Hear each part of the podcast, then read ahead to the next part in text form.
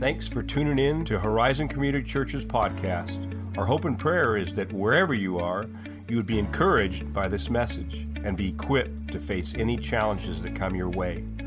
More information about Horizon can be found at www.horizonweb.org. Well, we are continuing our series. We have 2 more weeks in this. Next week, we will be dealing with the problem with social justice. So expect some controversy. We'll probably get kicked off Facebook and all that fun stuff for that. And even today, because we're talking about the problem with catastrophe. Now, this is a heavy subject, and I promise you there's questions that will maybe be answered and may create more questions. And I'll be the first to say I do not have a corner on all the whys behind of why things happen. But I do know who's over them all, and that gives me comfort. Jesus said this in John 8:31-32. To the Jews who had believed him, Jesus said, "If you hold to my teaching, you are really my disciples. Then you will know the truth, and the truth will set you free." If, big if. If you hold to his teachings. And this if is, guys, we just sang a song about him holding on to us. But we are commanded to hold on to him. It's your responsibility. It's your responsibility to hold on to, grip to not let go of what Jesus, the Son of God, the creator of all things, teaches us. Let me say that again. It is your responsibility to hold on, to grip to not let go what Jesus, the Son of God, the creator of all things, teaches us. Because if we don't do that, if we decide to, much like worldview, I've got some Play-Doh here. I love Play-Doh. I love the smell of Play-Doh. Come on, parents. Don't tell me you don't open that for the kids and first. You know, take a hit off it yourself. There's something about Play-Doh. And I mean, I buy gifts for my kids when they were small, but primarily they're for me too. And now for the grandkids, I get to do the same thing. And I like forming things, so I'm going to make a little heart here. So let's say this represents love, the love of God. And I have a particular view about the love of God in my head of how God, being loving, should act. And what happens in today is that they'll take the Bible and they'll take their view of the love of God, and then they'll try to find something that meets that. But what the Bible does is pounds it. Because it's your view coming here. And if you really take the Bible as the Word of God, Jesus, Son of God, who created all things, or what he says, it's going to change. Now, I didn't use my normal Bible. I used one off my shelf that I was given. So please don't take offense at this. But see, what the Bible will do will change your view. If you hold on to his teachings. His view of what the love is going to change what most likely your view of God's love is all about. If you hold to his teaching, that's what's going to happen. It's going to change your perspective. And it says that if you hold on to my teaching, then you will be set free, it says. Then you will know the truth, and the truth will set you free. And obviously, the question you have to ask there is, free from what? Fear, doubt, and worry. We all have fears. We all have doubts. We all have worries. God doesn't say, you will never doubt. You will never have worry. It says, choose not to. Choose not to fear. That's why the most commanded thing in the scriptures, do not fear. You will have doubts. I have doubts. But in the midst of the doubts, I take that to the Word, his Word, of what he says, and that dissipates. It frees me up from trying to figure out everything on my own and kind of, God, this is you. You got this. In prayer it says, in pray, do not worry, do not be anxious. Because God knows we are going to be. I mean, look around. Look at what's happening. Of course we're going to be anxious. But he says, if you hold to my teachings, if you hold on, don't let go, then the truth will set you free.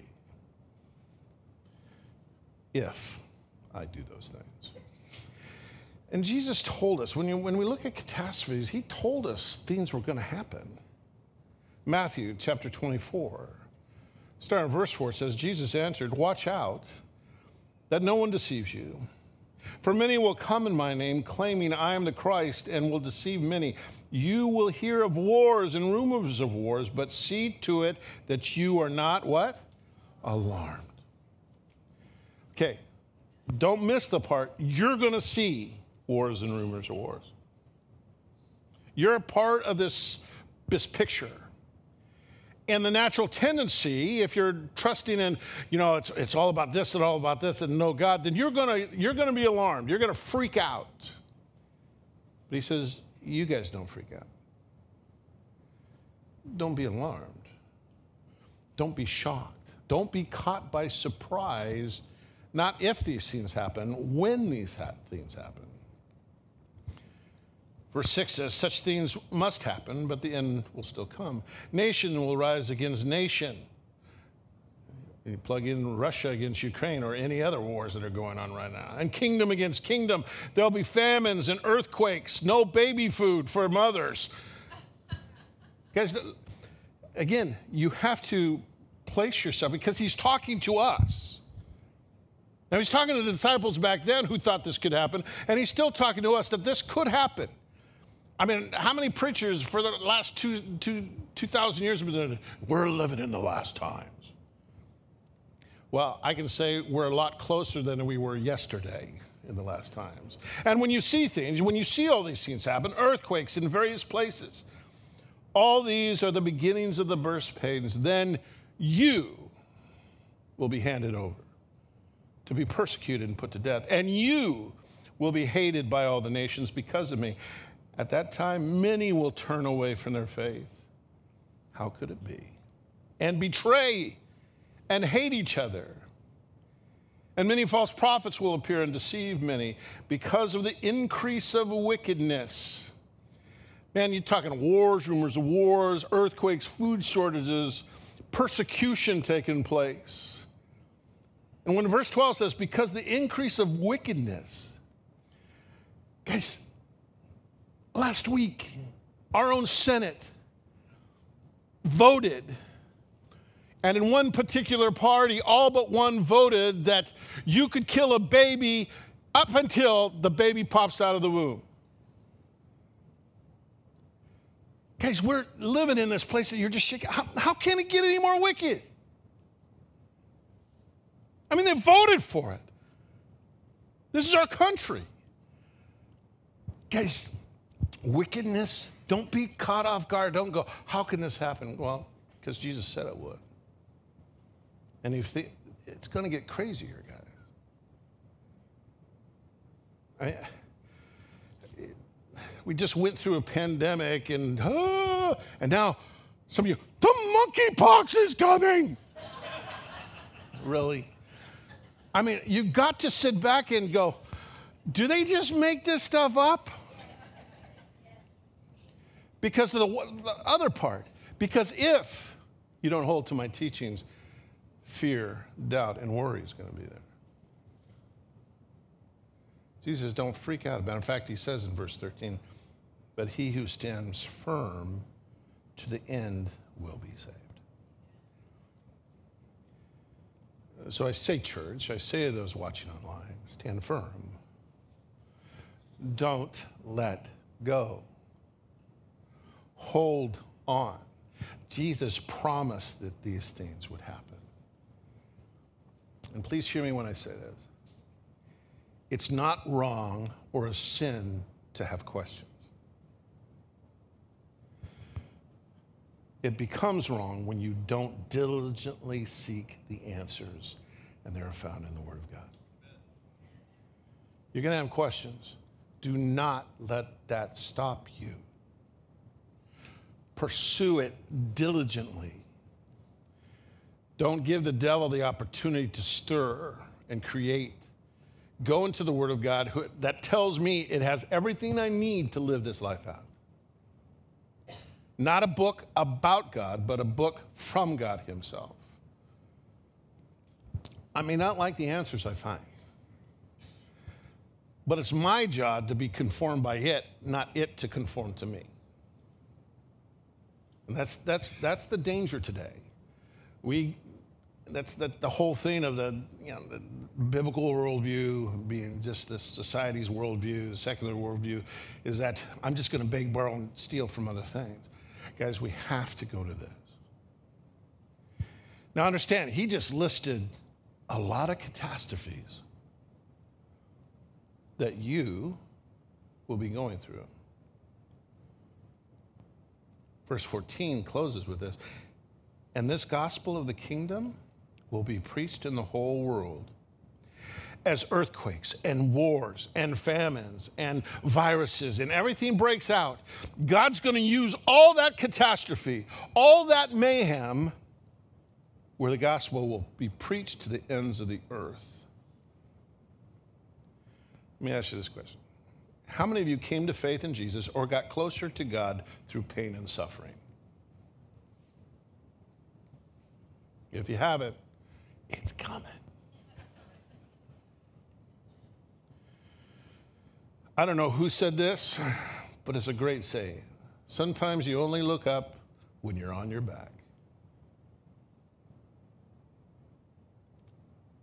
C.S. Lewis probably said it, but I couldn't find it. But C.S. Lewis did say this.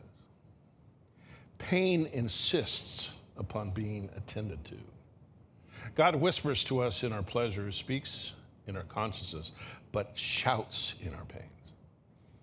It is his megaphone to rouse a deaf world. I don't like that, though.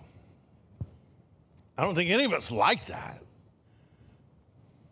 I mean, Swindoll, I remember when he said something, I remember the first time I heard it, that God has to hurt you deeply before he uses you greatly. Can I be the exception to that? Seriously? But when you read the scriptures, you see something else. When we talk about the chief end of man, that the chief end of man is to glorify God and enjoy him forever. The chief end of God is to bring glory to his name. And guys, he will use anything and everything to do that, including catastrophe. Now, as we started this series, we asked this question: how can we best be faithful in our calling in a world where it will never be normal to be a Christian? We've talked about this worldview as a way of seeing reality, and we've tried to draw a difference between a biblical worldview and a secular worldview, because they are different.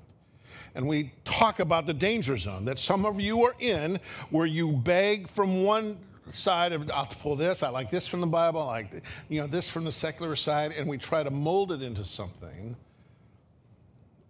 that honestly makes God sick, because we're not holding to the truth. And we've talked about God, we talked about Jesus, talked about the Bible, talked about judging, we talked about the sexes, and now catastrophe. Now, there's a great book out there, Joel Richardson, who was here in April, The Mystery of Catastrophe. Excellent book for you to read. There have been great books on catastrophes and how God uses them. And the definition of catastrophe is an event causing great and often sudden damage or suffering, a disaster. And what I hear many times from people when I'm sharing my faith and talking to people who are far away from God, I will hear this. You say God of the Bible is all loving. He's good, wise, and powerful, but evil and catastrophe exist all over the world. Therefore, God is not all those things, because if he were, he would stop it. Therefore, there is no God. Which kind of makes sense. I mean, if God is loving and holy and wise and powerful, why does all this bad, catastrophic things happen? I mean, you can't help but see it on your iPhone or your news device, your TVs, your computers. When something bad happens to the world, we instantly hear about it. And whoever you're listening to will give their spin on it of what it is. So I want to first talk about the greatest catastrophe that has ever happened. And that is the fall of man, because that's where it all began. Go to the beginning of the Bible in Genesis chapter 1, verse 1. In the beginning, God created the heavens and the earth. And that whole chapter, it's just God creating, God creating, God creating this, God creating this. And then it finally gets to where God created man in his own image. And it says he created everything. In the image of God, he created him. Male and female, he created them. God blessed them and said to them, be fruitful, increase in number, fill the earth and subdue it. Rule over the fish in the sea and the birds of the air and over every living creature that moves on the ground. I think that includes spiders. Then God said, I give you every seed-bearing plant on the face of the whole earth and every tree that has fruit with its, and the seed in it. They'll be yours for food. And to all the beasts of the earth, and all the birds of the air, and all the creatures that moved on the ground, everything that has breath of life in it, I give every green plant for food. And it was so, and God saw all that he made, and it was very good. And there was evening, and there was morning, the sixth day. He creates the Garden of Eden. And in this Garden of Eden, he says one particular thing to man. He says, I've created all these trees, all this food for you, but there's one you can't touch. And the Lord God said in chapter 2, verse 16, God commanded the man, you are free to eat from any tree in the garden, but you must not eat from the tree of the knowledge of good and evil, for when you eat of it, you will surely die. Plain and simple. One tree, don't touch, you die. All the rest is yours. And we don't know how much time existed between that, but we know the result of that. And people will always say, well, why would God put the tree there in the first place? Why would he put temptation in their way? That's not very loving of God. And you've heard me say this before, but for love to be true love, there has to be a choice. Gwen chooses to love me. I have nothing on her to force her to love me. It's a choice she makes daily. Sometimes, do I? But it's her choice. And even if I had something on her, to force her to love me would not be love. That would be coercion. For love to be true love, there has to be a choice. And that's why that tree was in the garden in the first place. And we don't know how much time happened between that event where God told man, Eve knew about it too, when all of a sudden she was tempted and the choice was made. Genesis 3:6. And when the woman saw the fruit of the tree was good for the food and pleasing to the eye and also desirable for gaining wisdom, she took some and ate it. She also gave it to her husband who was there, husbands, she didn't force it down his throat, who was with her, and he ate it. Then the eyes of both of them were open, and they realized they were naked, so they sewed fig leaves together and made coverings for themselves. The result of Adam and Eve eating that apple made a massive worldwide impact of epic proportions, never to be matched by any catastrophe that has happened since, because that caused all the other catastrophes to take place. God kicked Adam and Eve out of the garden.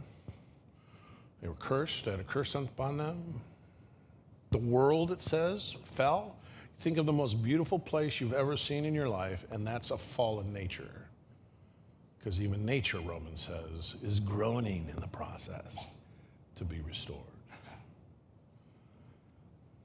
And all the wars and all the death, nature's destruction and tragedies in all history has come because of that one horrific act. And the thing I haven't really thought of, I mean, I've thought many times, Adam, why don't you keep your mouth shut? We could be walking around naked right now. Is the impact that that had on God.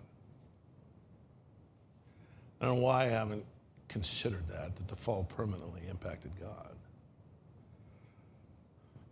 Because now his creation needed redemption.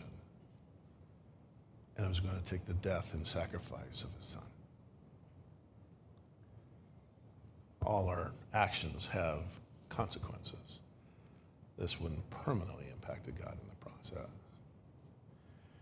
And so when we think of evil, when we think of catastrophe, let me ask you this. Is catastrophe and evil just a random act, or does God bring destruction and calamity? So, you know, we want to say, well, you know, yeah, yes, no, no, yes, because we can't wrap our heads around that the God who's all loving and powerful and everything would actually use calamity and bring it in on us. We have this attitude of, which I thought about this morning, is I thought of Build-A-Bear. Now, I've never gone to Build-A-Bear. I know people have gone to Build-A-Bear. And it'd be a fun skit, but build a god, you know, instead of build a bear. And you go in the place and you like this and you start building your god in pieces and dressing them up the way you want. That's today's world. They want their designer god that fits into them. They, you know, because God is loving and God is accepting of all and he's never going to punish anyway. So hell, let's throw hell out the door. And God wants you to live your best life now. Really? Again, back to the Plato. We try to form him into what we think he is, but when we open this thing up and allow the Bible to do its work, it's going to create something different. And if you read the Bible, which I encourage you to dive into, you will find out from Genesis to Revelation how God has used catastrophe. That the book Mystery of Catastrophe spells out really well. Because you go to Genesis, then you got the flood, you got the Tower of Babel, you got Abraham, you got, you know, moving, you got Israel and Egypt, and then the whole burden and the crossing the Red Sea. You've got the great persecution of the church, not only when it began, but still today around the world. And eventually you get to Revelation where you got the coming judgment of the world. God does use catastrophe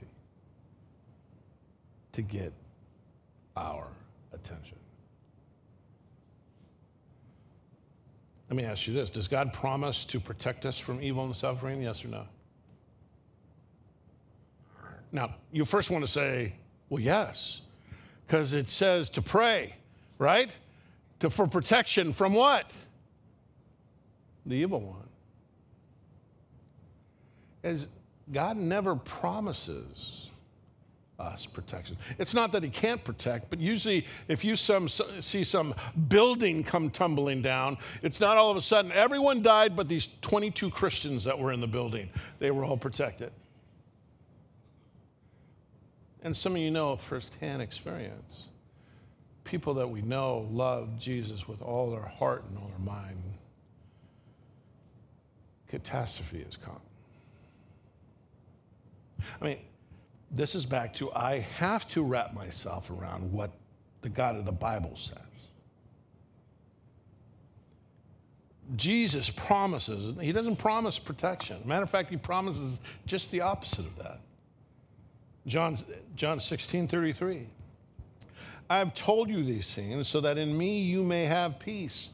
In this world, you're going to have what? Trouble, trouble, trouble, trouble. With me, you can have peace. With me, there is freedom that you don't have to worry, you don't have to doubt, you don't have to fear. There's going to be scary times, but you don't have to live there. And I promise you, I'll have peace inside when you realize God's got this. He's got control of this. But understand, because you're mine, you're going to have trouble. This is for John Trotter, The Perfect Paradox. There are a lot of notes, there are a lot of scripture in your notes to read, but Deuteronomy 32:39 says this. See now that I myself am he. There is no God besides me. I put to death, and I bring to life. I have wounded, and I will heal. No one can deliver out of my hand. Hosea 6:1.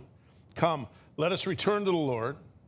He has torn us to pieces, but he will heal us. He has injured us, but he will bind up our wounds.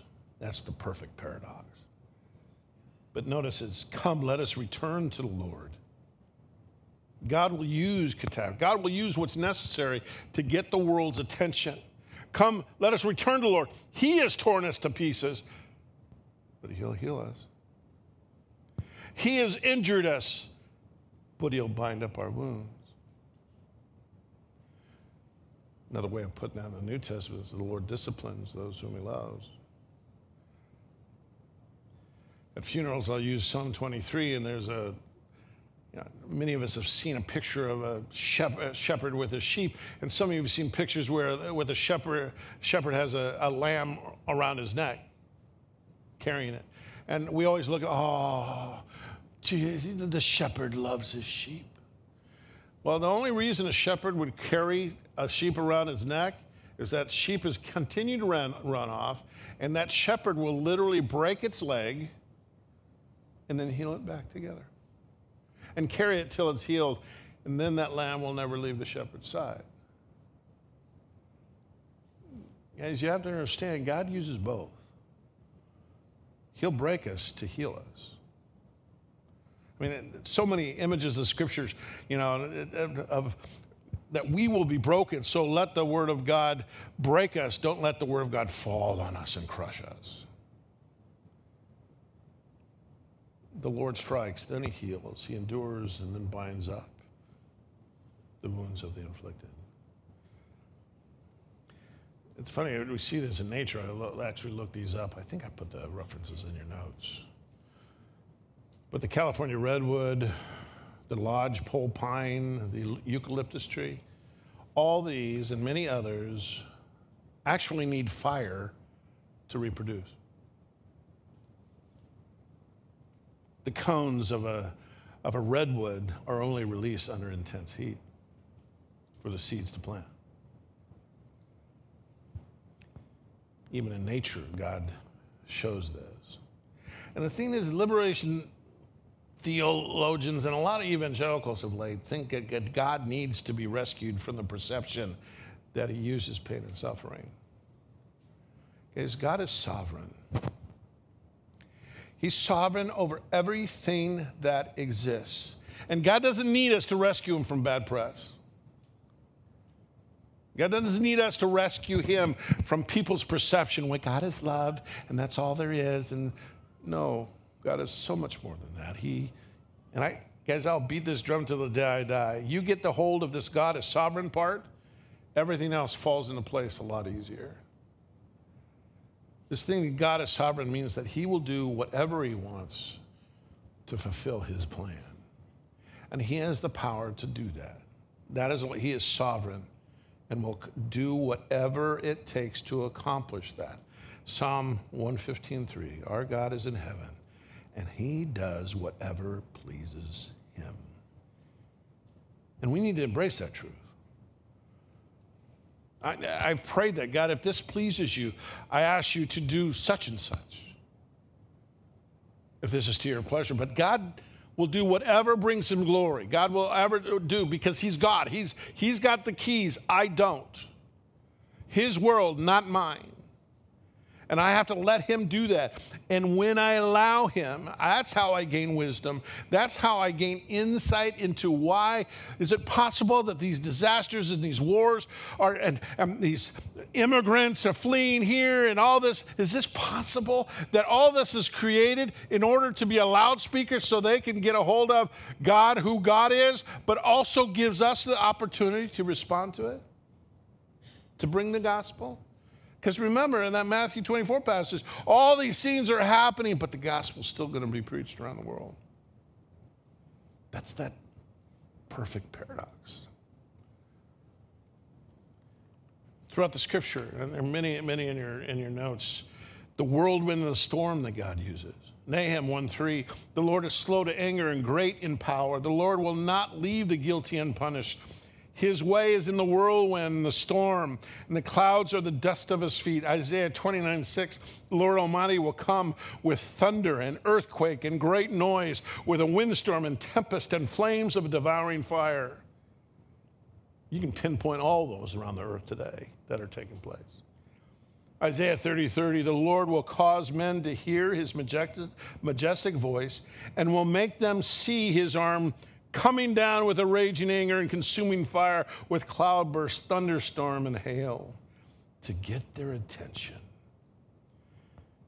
And even though I can't, God, why here and why this and why this? Why does this person have to die? I'm not going to be able to answer that question, but I have to be relying on the fact of who God is. God, you can do whatever, and for some reason, you're choosing these things to get people's attention. Maybe it's just mine. And God can use all those. How? I don't know what this is going to cause, when this happens here, what it's going to create over here, or what dynamic is happening in this place. But when I look back to things bad that have happened to me in the past, it's like a, ha-ha, then this happened, and this wouldn't have happened, because if that didn't happen, then this wouldn't happen, and then this wouldn't happen, then I wouldn't have met them, and I wouldn't have seen this, and I wouldn't design this. Because I rest in the fact, guys, God could do whatever he wants. God answers all my prayers. Sometimes the prayer is just flat out no, or wait. But when I rest in that fact that he is sovereign, he does what pleases him. When I go to the scriptures and I realize that God is holy, man's sinful, period. I mean, give man enough time and he'll figure this all out and become, no. It seems like it's getting worse and better. God loves man, but man hates God. Plain and simple. John 7:7, the world cannot hate you, but it hates me, because I testify that what it does is evil. And because of that sin, it separates man from God, and God will do whatever it takes to bring reconciliation, even if catastrophe is part of his game plan. And you see that throughout Scripture, guys. How God has caused this to happen and moved here, and they's become slaves, but that become redemption, and then you see the plagues, and then you see this, then you see the church and all the persecution, but that spread out the church to all of a sudden the church expanded and grew. God uses all that. And I'm fine with that as long as it doesn't affect me.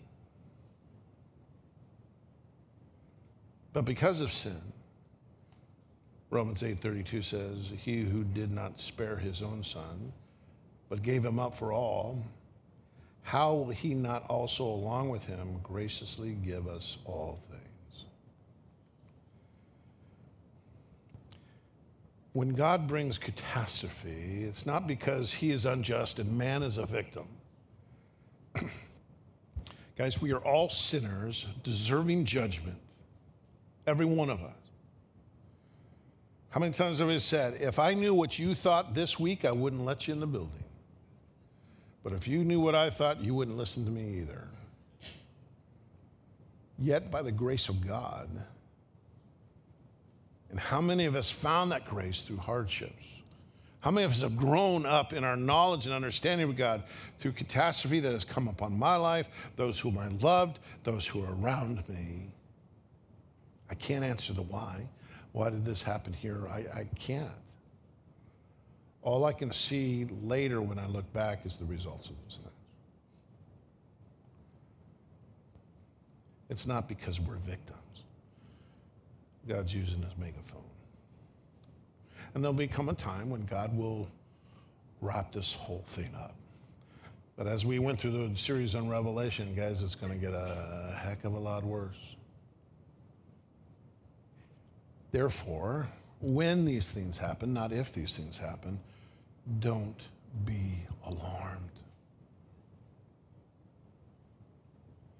God is sovereign. He has got hold of you. Don't let go of him. If you have questions, if you have doubts, seek out diligently those answers. Do not allow this world to dictate who God is. Allow his word to dictate who he is. Because there's going to come that time, and it's going to become more difficult, and those who you believed with all your heart would never turn on God will turn. That's a promise from God. All the more for you to hold on. See, it's one thing when you hear about that other person doing it. It's another thing when it's a family member who's all of a sudden chucked everything. And how easy it, I've seen it over and over and over again, that a family member just turns and then they use their perspective to try to win and influence. And here are these people now leaning this way because, you know, little Johnny or little Susie or so, you know, we got to support, we got to be a part of, we got to do this. And so we change our views away from that. Again, we start to borrow secular worldviews rather than God's word. Rather than loving and being tough and showing, guys, this is what the word of God says. There's a cost involved. There will be a time when people will turn away. You hold on. You stand firm. God is sovereign over everything that exists. That has helped me, that truth, even though I don't know why sometimes, and I'm okay with that till heaven, that I'll not get these things answered. But God, you're sovereign. You do what you please. Someday I'll understand it all, but maybe just not now. God is holy, and we are sinful. Some of us are better than others, but we're a sinful lot, and the wickedness is only going to increase. And God loves man, but man hates God. The real God, not their build-a-God. And because of that, sin separates me from God, and it's only because of a relationship with Jesus Christ can I know salvation. Can I live, not to live in fear, not to live in worry, not to live in doubt.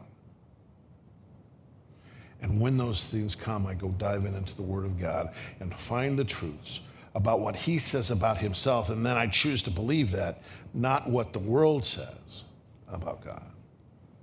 So therefore, stand firm. It's not wrong or sinful to ask questions. It becomes that when we don't diligently seek the answers. And let me encourage you, if you don't, you will find yourself being pulled farther and farther away from him. The enemy is good at that.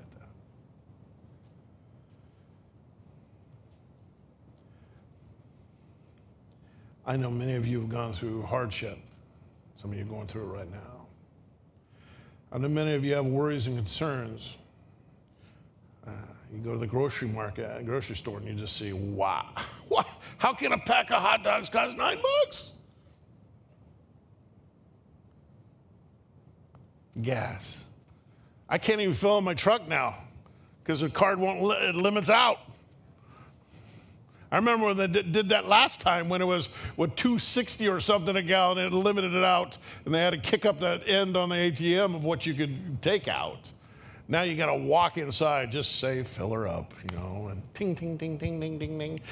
We don't even get that sound anymore. Remember that sound, old people?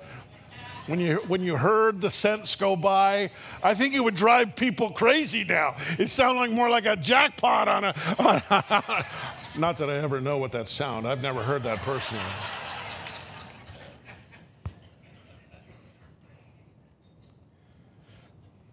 God is sovereign. Guys, nothing surprises him. He's not in heaven going, oh no, what are they going to do now? But he knows the power that what's happening around us can have on us. So therefore, he says, my truth will set you free. Dive in the Word. See how he works. Read through the Old Testament. I love the Old Testament. The Hebrew Scriptures. I mean, you just see God working and man screwing up again, and God's still faithful because God does hold on to us. But you have to hold on to him. You have a part to play in that. I charge it, stand firm, guys. Stand firm. Father in heaven, I thank you for your word. I thank you for what it gives us. What it gives me is security, knowing that you are in control, even though I don't understand a lot of things that are happening and why. All the more for us to lean on each other for encouragement. All the more for us to dive into your word to find encouragement, because you do not want us to live in a state of fear. You do not want us to live in a state of worry and doubt, that we can have peace in the midst of turmoil. Help us to stand firm. Help us to hold on, I pray, in Jesus' name.